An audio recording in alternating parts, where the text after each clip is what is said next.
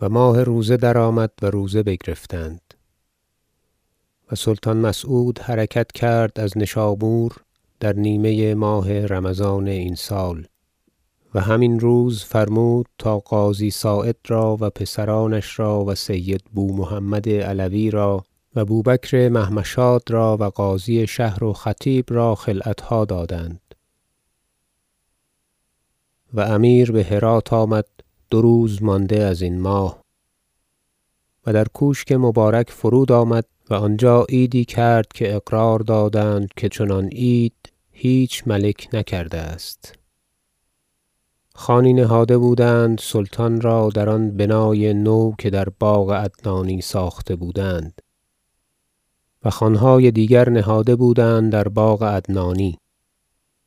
سرهنگان تفاریق و خیلتاشان را بر آن خوانها بنشاندند و شعرا شعر میخواندند و در میان نان خوردن بزرگان درگاه که بر خوان سلطان بودند بر پای خاستند و زمین بوسه دادند و گفتند پنج و شش ماه گذشت تا خداوند نشاط شراب نکرده است و اگر عذری بود گذشت و کارها بر مراد است. اگر رأی بزرگ خداوند بیند نشاط فرماید. سلطان اجابت کرد و شراب خواست و بیاوردند و مطربان زخمه گرفتند و نشاط بالا گرفت و شراب دادن گرفتند. چنانکه همگان خرم بازگشتند مگر سپاه سالار که هرگز شراب نخورده بود. و هر روز پیوسته ملطفه می‌رسید از جانب لشکر غزنین که چه می‌کنند و چه می‌سازند. و بر موجب آنچه خداوند فرمودی کار میساختند.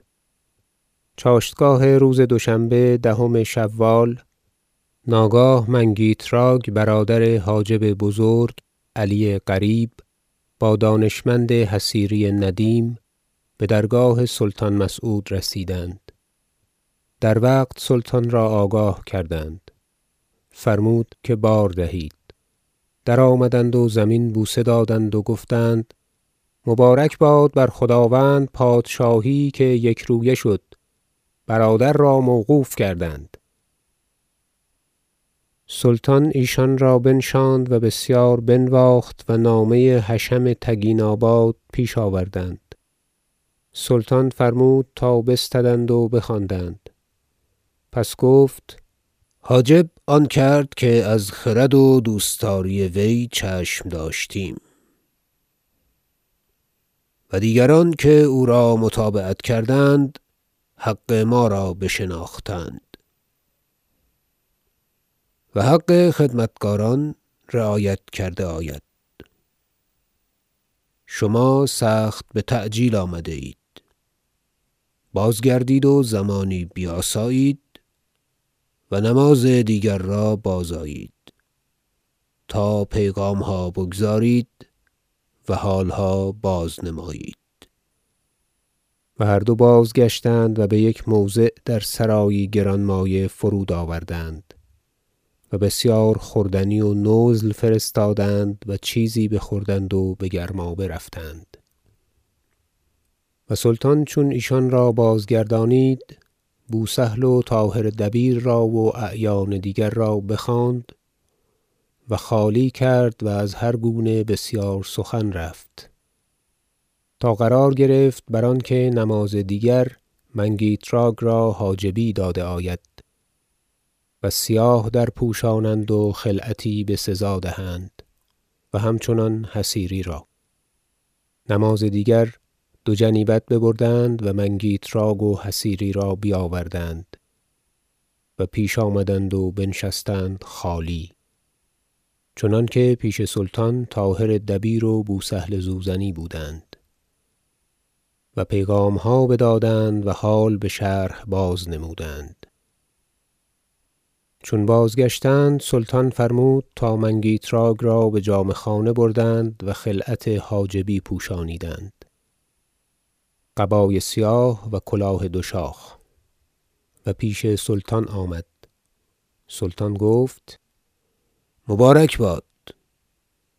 و منزلت تو در حاجبی آن است که زیر دست برادر حاجب بزرگ علی ایستی. وی زمین بوسه داد و بازگشت. و فقیه بوبکر حصیری را خلعتی پوشانیدند سخت گرانمایه چنانکه ندیمان را دهند. وی را نیز پیش آوردند و سلطان او را نیز بنواخت و گفت در روزگار پدرم رنجها بسیار کشیدی در هوی و دوستداری ما. و ما را چنین خدمتی کردی و حق تو واجب تر گشت. این اعداد از تو رسمی. بر اثر نیکوییها بینی. او دعا کرد و بازگشت و امیر همه اعیان و خدمتکاران را فرمود تا بخانه آن دو تن رفتند بتهنیت و سخت نیکو حقشان گزاردند و نماز شام فرمود سلطان تا جواب نامه حشم تگیناباد را بازنبشتند با نواخت و بحاجب بزرگ علی نامه نبشتند با نواخت بسیار و سلطان توقیع کرد و بخط خویش فصلی نبشت. و مثال و نامه ها نبشتند و بفرستادند و خیلتاشی و مردی از عرب از تازندگان دیوسواران نامزد شدند و نماز خفتن را سوی تگیناباد رفتند. و الله اعلم بالصواب.